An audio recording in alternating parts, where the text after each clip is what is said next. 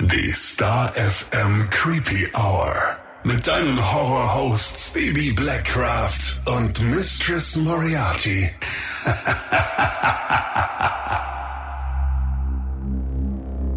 Hallo und herzlich willkommen in der Creepy Hour. Hallo und Merry Creepmas. Wir haben heute etwas Besonderes für dich. Eine schaurig schöne Weihnachtsgeschichte. Besser gesagt, eine besinnliche Creepypasta aus dem Jahre 2017 vom talentierten The Dog Antichrist Konrad. Madame Veronas Christbaumschmuck. Interessiert musterte Tanja den Eingang des kleinen Gebäudes, in welchem bis vor wenigen Monaten noch Herr Schauferts Schneiderei ihren Platz hatte, bis ein völlig unerwarteter Herzinfarkt den stets unhöflich und grimmig dreinblickenden Mann aus unserer Welt riss. Seither stand der Laden leer, doch nun hatte er allen Anschein nach wieder einen neuen Besitzer gefunden. Madame Veronas Christbaumschmuck stand über der gläsernen Eingangstür, die mit lauter kleinen Lampen bestückt war, und die farbenfrohen Christbaumkugeln, die wie frisches Obst vom leicht verschneiten Dach des niedlich hergerichteten Ladens hingen, brüllten quasi das Wort Weihnachtsfreude durch die mit Menschenmassen gefüllte Einkaufspassage der Stadt. Tanja hasste den Anblick dieser Leute. Sie waren einfach überall, stießen sich hin und her, schlugen um sich, zeterten, was das Zeug hielt, und das alles nur, um ihren Lieben ein Geschenk zu besorgen. Konkurrenzverhalten, wie es im Buche stand. Dieses war jedoch nicht der Grund, weshalb Tanja all diese unterschiedlichen Personen so verabscheute. Jeder ist sich selbst der Nächste, war schließlich ein Motto, das ihren Charakter so gut beschrieb, dass man es ihr später sogar in den Grabstein hätte eingravieren können.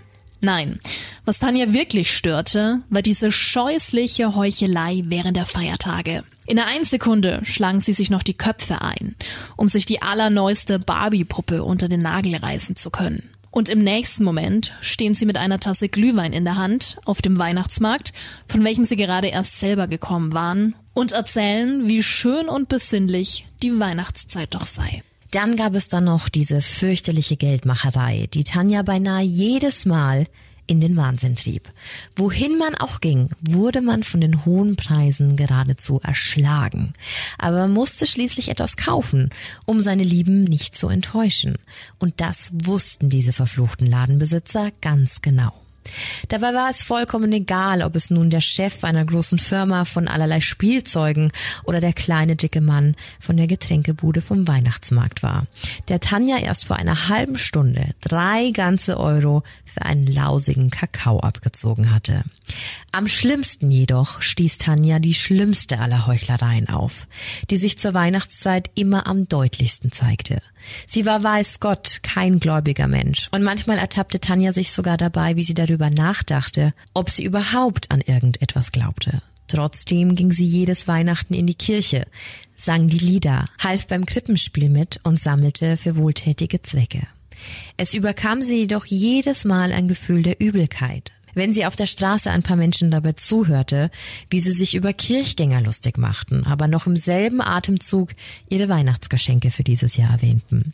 Es machte sie wütend, beinahe schon rasend. An was man glaubt, bleibt jedem selbst überlassen. Das wollte sie gar nicht in Frage stellen. Doch wer ein christliches Fest feiert, der sollte sich hüten, jene lächerlich zu machen, die dem Ursprung dieses Festes ihren Respekt sollten. Doch so war nun mal die Weihnachtszeit. Fressen, saufen und feiern konnten sie alle wieder Teufel. Aber wenn es darum ging, sich daran zu erinnern, warum sie all dies überhaupt tun konnten, warum ihre Kinder an den Feiertagen nicht in die Schule mussten oder sie sich ihre Taschen mit ihrem Weihnachtsgeld vollstopfen konnten, dann, ja dann winkten sie lächelnd ab und brachen keine fünf Meter in ein schallendes Gelächter aus, während sie Gott und die Geburt Jesu Christi lauthals verspotteten. Weihnachten war zu einem Trauerspiel mutiert. Ein Fest, an dem es seit jeher um Gemeinsamkeit, Brüderlichkeit und das Beisammensein mit seinen Liebsten ging, hatte sich in einen Tag verwandelt, an dem jeder sich im Mittelpunkt sah und seinem Gegenüber im Spielzeugladen lieber die Zähne aus dem Maul schlug, anstatt ihm die Hand zu reichen. Wären da nicht die beiden Kinder Katharina und Samuel gewesen, hätte sie sich vermutlich gar nicht erst in die Stadt begeben, um irgendeinen Weihnachtsplunder, wie sie all diesen kitschigen Müll immer nannte, zu besorgen. Bisher war Tanja auch nur gelangweilt und müde durch die Gegend geschlurft, doch dieser eine neue Laden hatte aus irgendeinem Grund sogleich ihr Interesse geweckt. Ihre Ankunft wurde mit einer kleinen Glocke angekündigt, als sie die Türe öffnete und über die Schwelle in das kleine Geschäft trat. Sogleich erfüllte eine angenehme Wärme ihren von der Dezemberkälte ganz verfrorenen Körper. Vielleicht war es nur die Tatsache, dass Tanja diesen Laden bisher nur mit diesem ehemaligen unfreundlichen und griesgrämigen Besitzer verglich, der sie immer mit diesen schmalen und bösartigen Augen anstarrte, wenn sie ihm ihr Anliegen offenbarte. Doch es war ihr so, als würde erstmals seit ihrer frühesten Kindheit wieder richtig Weihnachtsstimmung in ihr aufsteigen. Von der Decke hing Lametta und Lichterketten wie leuchtende, glänzende Lianen. Die Wände waren geschmückt mit den wunderschönsten Gemälden. Süßigkeiten thronten auf den kleinen Tischen, die überall im Raum verteilt lagen. In den Regalen standen lauter kleine Figuren in Form von Weihnachtsmännern, Elfen und Engeln. Und irgendwo in einer der hintersten Ecke des Raumes spielte eine Spieluhr die allseits bekannten Klassiker wie Jingle Bells und Stille Nacht. Kitsch. Das war das einzige Wort, das ihr durch den Kopf ging. Doch sie konnte sich nicht helfen. Irgendetwas hatte dieser bezaubernde Laden mit ihr angestellt. Aus irgendwelchen unerfindlichen Gründen hatte diese klischeehafte Umgebung eine so starke Wirkung auf Tanja, dass sie gar nicht anders konnte, als von der Herrlichkeit und Schönheit um sie herum begeistert zu sein. Haben Sie unter all meinen kleinen Schätzen bereits etwas entdeckt, was Ihre Aufmerksamkeit erregt, meine Liebe? Die Stimme, die hinter Tanja erklang, war warm und herzlich. Und als sie sich umdrehte, erkannte sie hinter dem vorhin noch leeren Dresen eine dürre, alte Frau, die ihre neue Kundin freundlich anblickte und ihr ein breites Lächeln schenkte, welches Tanja noch im selben Moment erwiderte. Mit funkelnden, eisblauen Augen blickte die Besitzerin, bei welcher es sich allem Anschein nach um Madame Verona handeln musste, Tanja in die ihren und das Lächeln auf ihren Lippen wurde noch breiter, als es ohnehin schon war. Tanja konnte es sich nicht vollständig erklären. Doch ihr war so, als wäre diese Frau mit Abstand die freundlichste Person, die je auf Erden wandelte. Dieser Blick in ihren Augen strahlte solch eine Güte und Herzlichkeit aus, dass es sie mehr wärmte als der völlig überteuerte Kakao von vorhin. Noch nicht, doch ich habe auch gerade erst angefangen, mich hier umzusehen, entgegnete Tanja lächelnd. Ich bin mehr als zuversichtlich, dass sich unter meiner Ansammlung von Schätzen genau das befindet, was das diesjährige Weihnachtsfest zum besinnlichsten in ihrem ganzen bisherigen Leben machen wird. Tanja wandte sich wieder, weiterhin lächelnd, vom Tresen ab und ließ ihre Augen wieder durch den mit knallbunten Farben gefüllten Raum schweifen. Eigentlich erinnerte diese Madame Varona sie eher an eine klassische Märchenhexe mit knochiger Statur, den tiefen Falten und den dürren Fingern, mit denen sie unentwegt im Takt auf das dunkelbraune Holz des Tresen tippelte, wobei ihre langen Fingernägel ein leises, klopfendes Geräusch verursachten. Ja, eigentlich war sie von ihrem Aussehen her der Inbegriff einer Gruseloma, wie Tanja stets die unheimlichen alten Damen aus ihrer Kindheit bezeichnet hatte. Doch dieses breite Lächeln und diese strahlenden hellen Augen, die sogar dem in der Sonne glitzernden Schnee draußen vor der Tür hätten Konkurrenz machen können, gaben Tanja das Gefühl, direkt in das Antlitz eines Engels oder gar des lieben Gottes selbst zu blicken. Da saß sie es. Gerade als Tanja fast vollständig in ihrer Gedankenwelt, die sich in dem Moment nur um diese mysteriöse Dame drehte, verschwunden war, erspähten ihre Augen eine kleine dunkle Schatulle in einem der höher gelegenen Regale.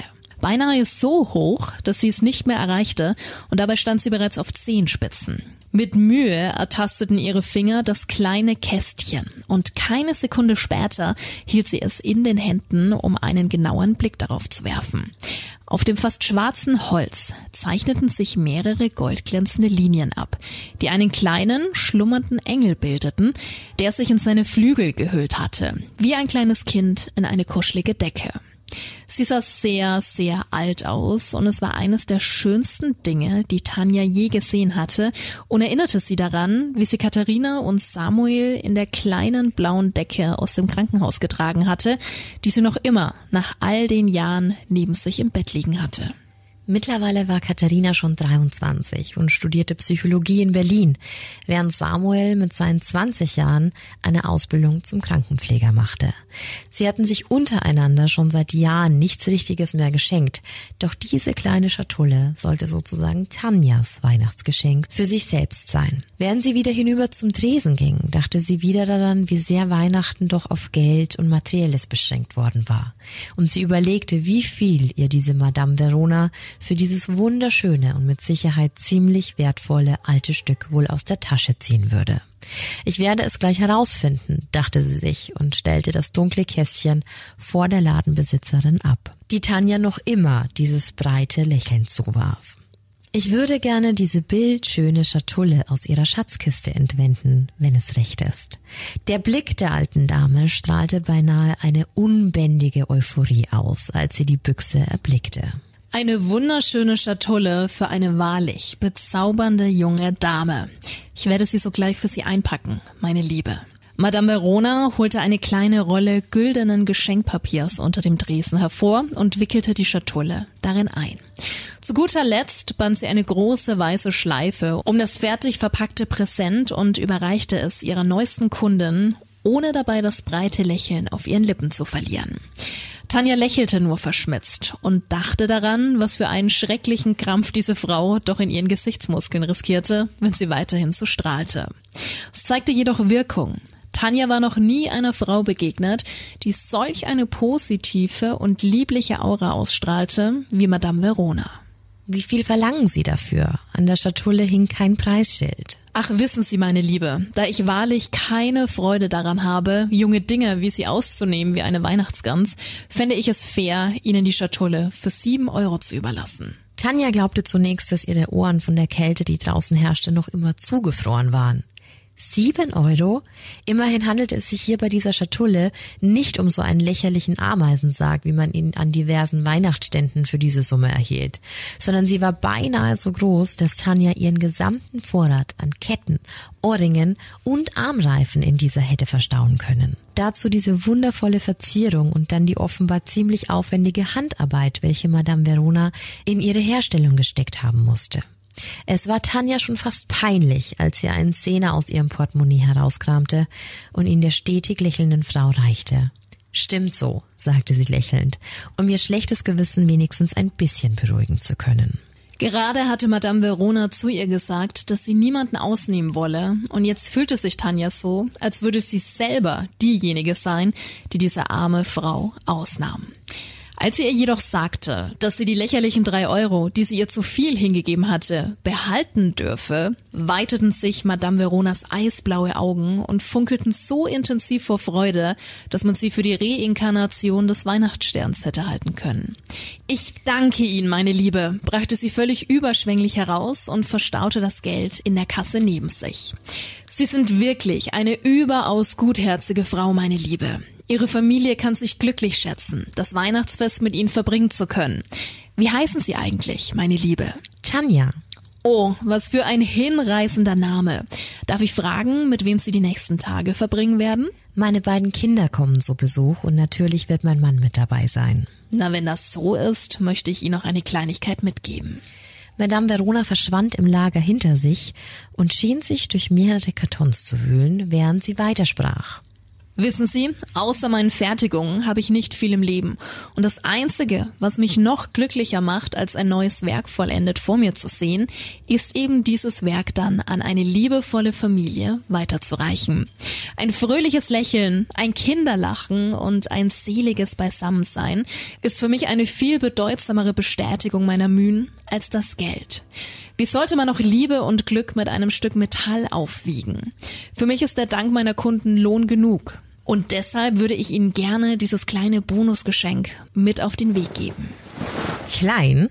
Inzwischen stand Madame Verona wieder hinter dem Tresen, auf welchen sie nun einen knapp ein Meter großen Karton platziert hatte, in welchem sich lauter knallrote Christbaumkugeln, ein paar kleine Engelsfiguren und ein großer güldener Weihnachtsstern befanden. Das kann ich nicht annehmen, Madame Verona. Das ist doch viel zu viel, als dass ich es einfach so entgegennehmen könnte, ohne sie dafür zu entlohnen. Das Lächeln war noch immer nicht aus ihrem Gesicht gewichen. Oh doch, Sie können, meine Liebe. Wie bereits gesagt, Geld bedeutet mir herzlich wenig. Und geht es an Weihnachten nicht darum, sich einander ein paar Herzenswünsche zu erfüllen? Nehmen Sie es. Ich bestehe darauf. Vollkommen überwältigt von der gerade zur Weihnachtszeit höchst ungewöhnlichen Großzügigkeit der alten Dame, nahm Tanja den Karton entgegen, und nun wandelte sich ihr bisher nur verschmitztes Lächeln zu einem breiten, glücklichen Grinsen. Auch Madame Veronas Lächeln wurde breiter und breiter, bis es schließlich so aussah, als wären ihre Mundwinkel kurz davor, in zwei gerissen zu werden. Sehen Sie, Ihr Lächeln ist mir Lohn genug. Ich wünsche Ihnen alles Glück dieser Erde, meine Liebe, und mögen Sie ein besinnliches Fest mit Ihrer Familie genießen. Ich bin sicher, Sie werden es nie vergessen. Es wird sicher etwas ganz, ganz Besonderes. Überglücklich verließ Tanja den Laden, von dessen Existenz sie bis vor einer halben Stunde nicht einmal gewusst hatte, und begab sich zurück nach Hause, wo ihr Mann Max sowie Katharina und Samuel bereits auf sie warteten. Keine drei Stunden später saß sie dann zusammen mit Max und den Kindern am Tisch und unterhielt sich mit ihnen über Gott und die Welt, während hinter ihnen in voller Pracht der Weihnachtsbaum leuchtete, den Max vor zwei Tagen bei der gefühlt 100 Jahre alten Nachbarin Margarete erworben hatte und der nun mit Madame Veronas umwerfenden Christbaumkugeln geschmückt worden war. Die kleinen Porzellanengel hingen in einer großen Schar von den mit grünen Tannennadeln bestickten Ästen herab. Und hoch oben auf der Spitze des Baumes thronte der güldene Stern, der beinahe so hell funkelte wie die eisblauen Augen jener Frau, die Tanja dieses unglaubliche Geschenk gemacht hatte. Und die ist ganz neu hier im Ort, meinst du? fragte Katharina interessiert. Ja, zumindest scheint es so. Ich habe sie vorher noch nie hier gesehen. Bis vor wenigen Monaten hatte auch noch Herr Schaufert seine Schneiderei in dem Laden. Ach ja, gegen den ist Ebenezer Scrooge der reinste Weihnachtsengel. Ja, ich konnte den auch nicht leiden. Aber wie es im Leben nun mal so ist, wird ab und zu mal etwas Schlechtes durch was Gutes ersetzt. Samuel, Katharina, über die Toten bitte nur Gutes. Wenn das so ist, gut, dass er tot ist. Samuel, das ist scheußlich. Macht ihr bei euch in der Einrichtung ständig solche Witze? Natürlich. Wenn du in einer Psychiatrie arbeitest, da gehst du unter, wenn du nicht ab und an wenigstens ein bisschen Humor mit an den Arbeitsplatz bringst. Gerade als Tanja ihre Standpauke mit ein paar weiteren mahnenden Sätzen ausbauen wollte, ertönt das Klingeln des Telefons aus der Küche. Etwas schwerfällig vom Gänsebraten, den sie vor einer knappen Stunde verzehrt hatten, erhob sich Tanja aus dem Sessel, in den sie sich gemummelt hatte, und schlurfte hinüber ins Nebenzimmer, um den Hörer abzunehmen. Ihr Blick schweifte hinüber zur Uhr, deren Zeiger bereits 20.45 Uhr anzeigten. Tanja war kein Nachtmensch und meist ging sie schon um 20.30 Uhr zu Bett, da sie morgens immer so früh aufstehen musste, um rechtzeitig zur Arbeit zu kommen. Tanja Hofmann, hallo? Tanja, hey Süße, wie geht's dir? Hey Tina, kann nicht klagen. Und wie läuft's bei dir so? Schon vom Klang ihrer schrillen Stimme sagte Tanjas Laune augenblicklich in den Keller. Tina war eine alte Schulkameradin, die sie damals schon nicht hatte leiden können, was diese aber anscheinend nie gemerkt hatte. Verwunderlich war dies nicht, denn selbst wenn man ihr den giftigsten Blick zuwarf, den man drauf hatte, so hielt sie einen dennoch für gut gelaunt und quasselte, was das Zeug hielt. Tanja war ganz froh, dass sie sich nur übers Telefon meldete, wo man eventuell auflegen könnte mit der Ausrede, die Verbindung sei schlecht und nicht wie letzten Heiligabend, wo sie plötzlich unangekündigt vor der Tür stand, um Kekse vorbeizubringen. Fast zwei Stunden war sie Tanja mit ihrem Gesabbel auf den Wecker gegangen und als sie endlich verschwunden war, glaubte Tanja einen Arzt aufsuchen zu müssen, damit dieser sicher ging, ob ihr diese Quasselstrippe nicht auch noch Ohrenkrebs verpasst hatte. Mir geht es gut, so wie immer. ich wollte euch nur frohe Weihnachten wünschen. Zwar war es erst Heiligabend und Weihnachten war ja eigentlich erst morgen, aber diesen Fehler schienen ja schließlich viele zu machen. Und Tanja hatte weder die Lust noch die Nerven dazu, Tina diese Thematik genauso wie letztes Jahr wieder zu erklären, wo sie es doch sowieso nicht verstehen würde. Ja, ich wünsche dir auch frohe Weihnachten. Sie wollte gerade auflegen, doch bevor es ihr gelang, hatte Tina schon wieder zu reden begonnen. Du kannst dir nicht vorstellen, wo ich heute war. Oh Mann, das würde ein langes Gespräch werden. Wenn diese Frau von ihrem Tag berichtete, bebilderte sie jedes einzelne Detail so genau, dass ihre Erzählung sicher noch länger werden konnte als der eigentliche Tag. Eigentlich hatte Tanja keine Zweifel daran, dass diese Person über 24 Stunden lang über sich selbst reden konnte.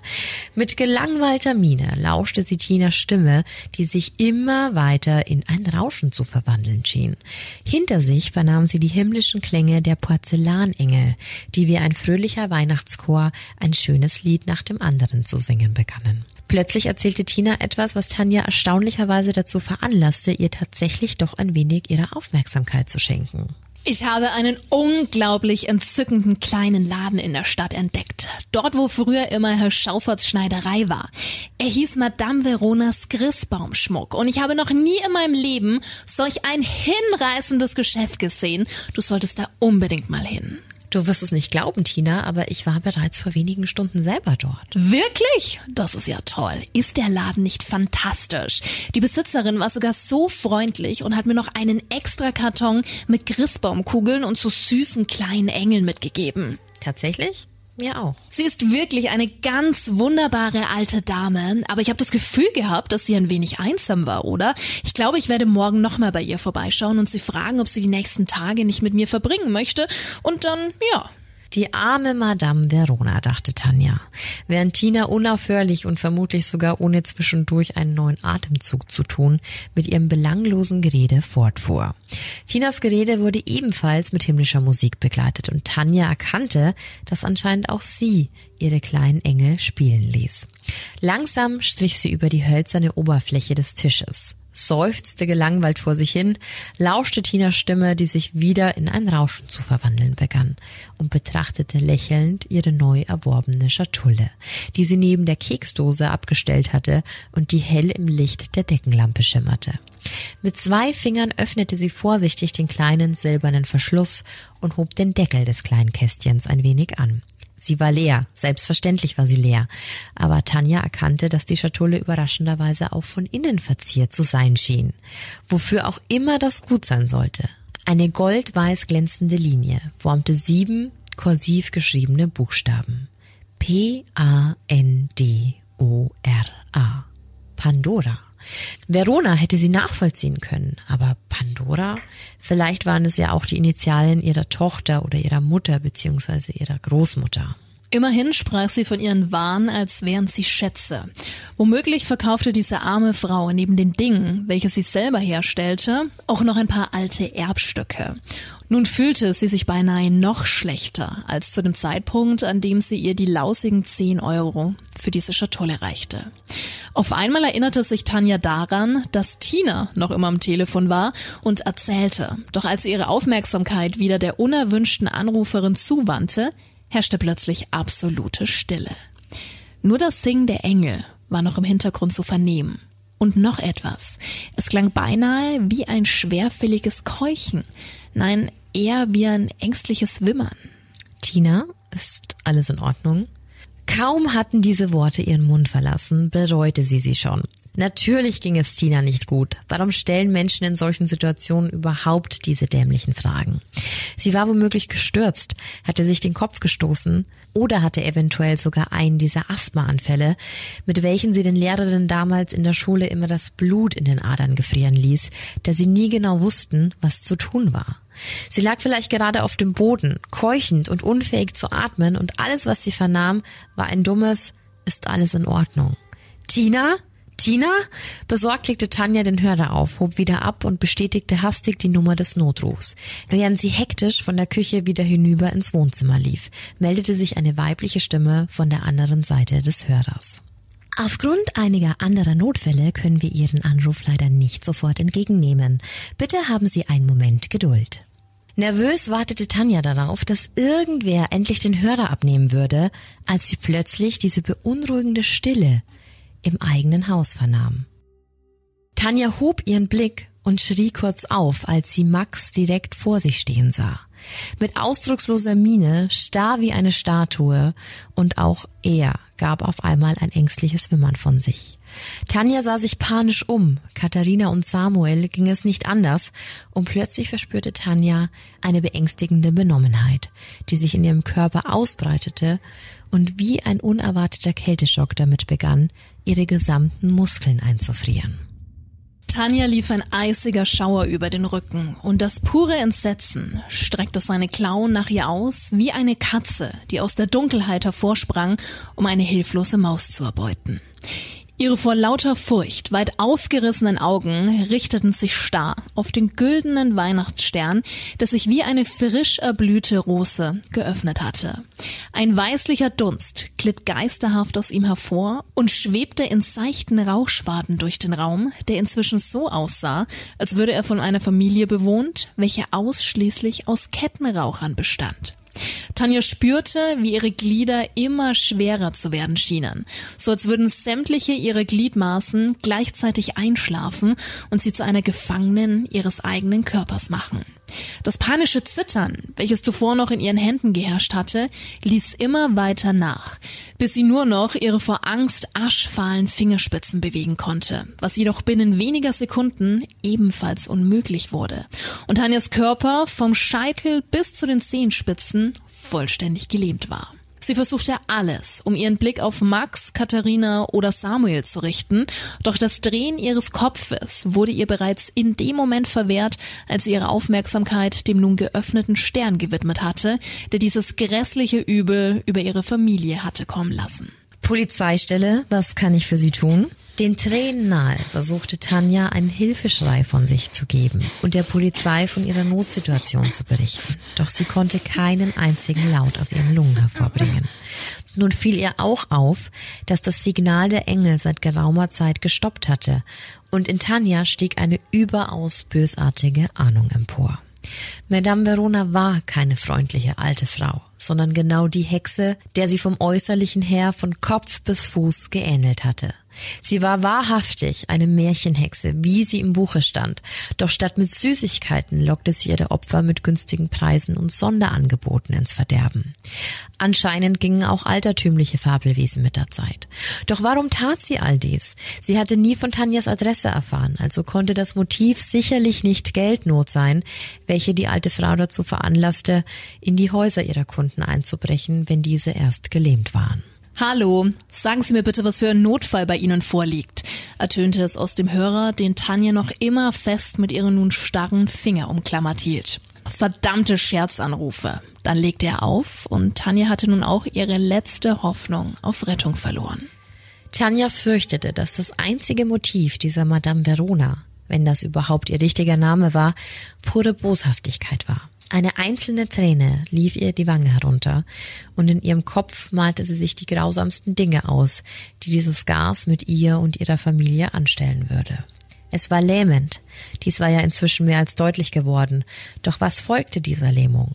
Womöglich würden nun auch alle anderen Muskeln im Körper aufhören zu arbeiten, was zur Folge hätte, dass nacheinander ihre Lunge, ihr Herz und letztendlich das Gehirn aufhören würde zu arbeiten. Vielleicht war das Gas auch tödlich, giftig und würde sich gar nicht erst die Mühe machen, ihren Körper vollständig zu lähmen, da sie bis dahin schon längst durch irgendwelche Toxine getötet worden wären.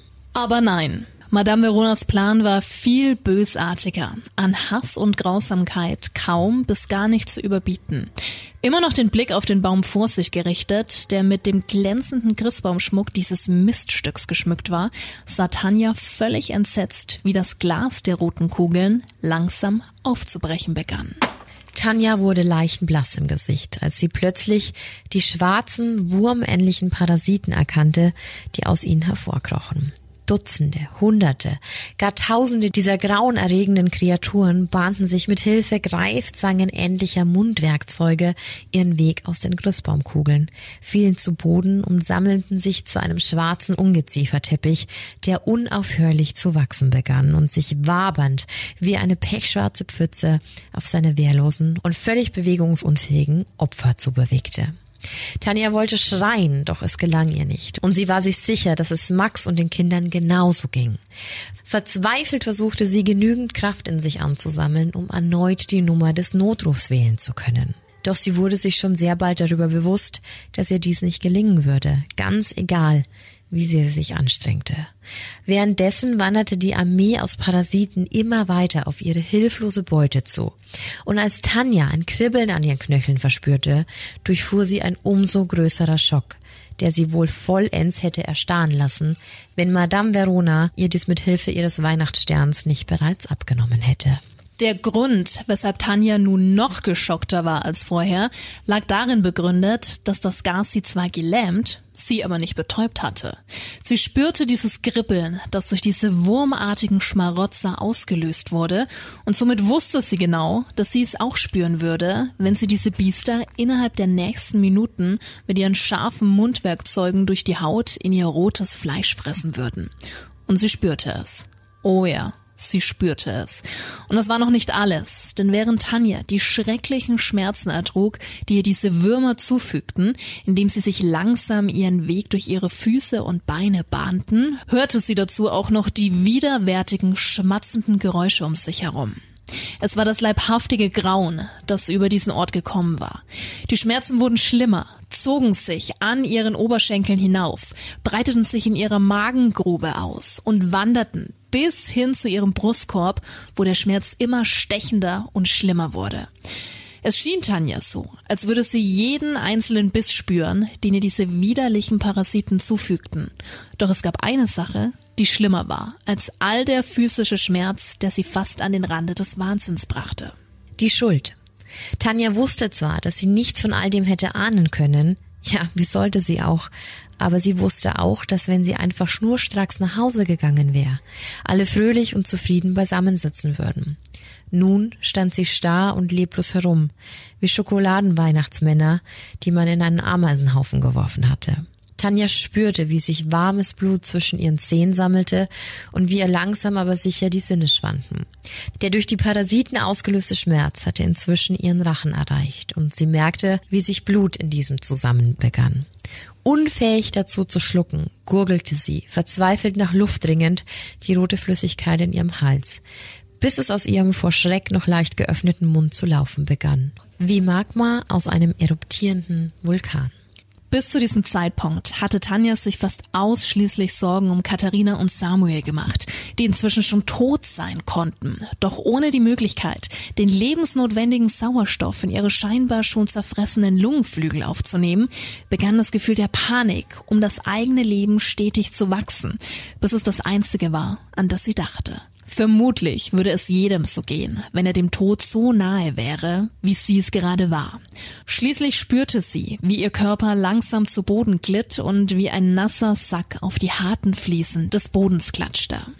Tanja merkte, wie das Blut wie ein reißender Fluss, der von einem Staudamm zu bändigen versucht wurde, jedoch dem Druck nicht standhalten konnte, aus ihrem Rachen herausströmte und sich als große Lache auf dem Boden sammelte.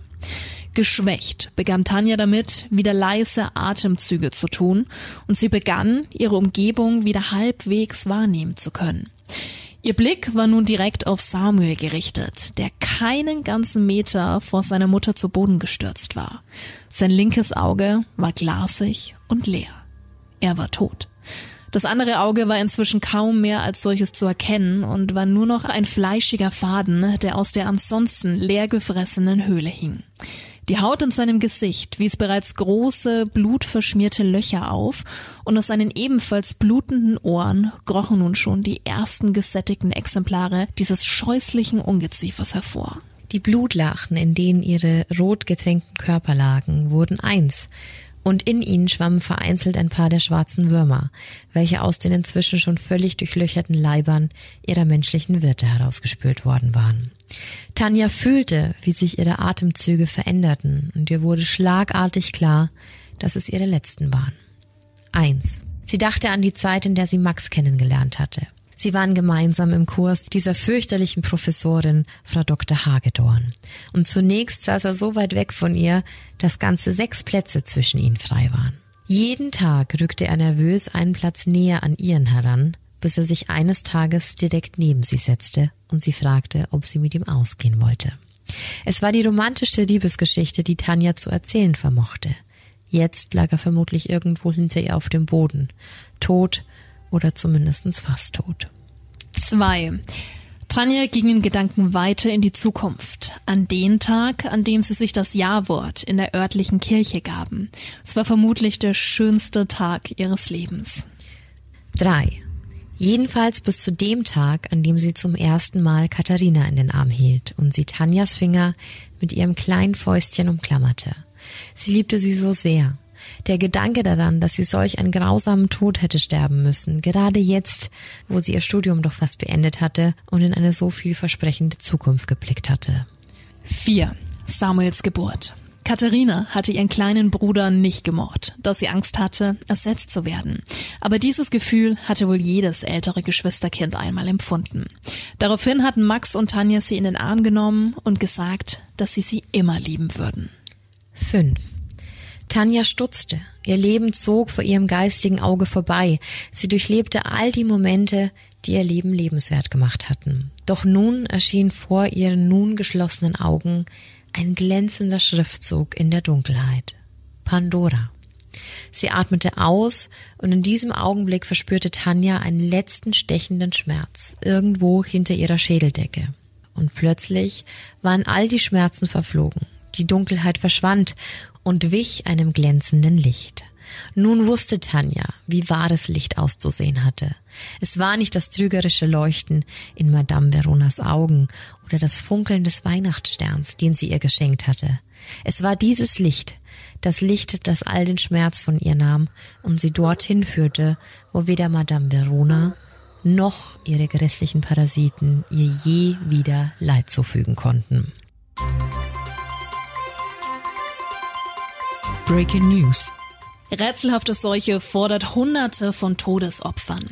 In der Nacht des 24. Dezember kam es zum Ausbruch einer unerklärlichen Epidemie, deren Auslöser eine bisher unbekannte Spezies von fleischfressenden Parasiten war. Tausende Exemplare der wurmähnlichen Spezies wurden allem Anschein nach in Christbaumschmuck versteckt und somit in sämtliche Haushalte der Stadt befördert, wo sie die Bewohner binnen weniger Minuten töteten. Der Christbaumschmuck, der laut Polizei aus mehreren Weihnachtskugeln, ein paar Porzellanengeln und einem güldenen Stern bestand, wurde laut Zeugen im Laden einer gewissen Madame Verona verkauft. Von Madame Verona fehlt bis auf weiteres jede Spur. Wir hoffen, dir hat diese unheimliche Weihnachtsgeschichte gefallen. Vielen Dank auch nochmal an Konrad für dieses creepy Weihnachtsgeschenk und in diesem Sinne Merry Creepmas!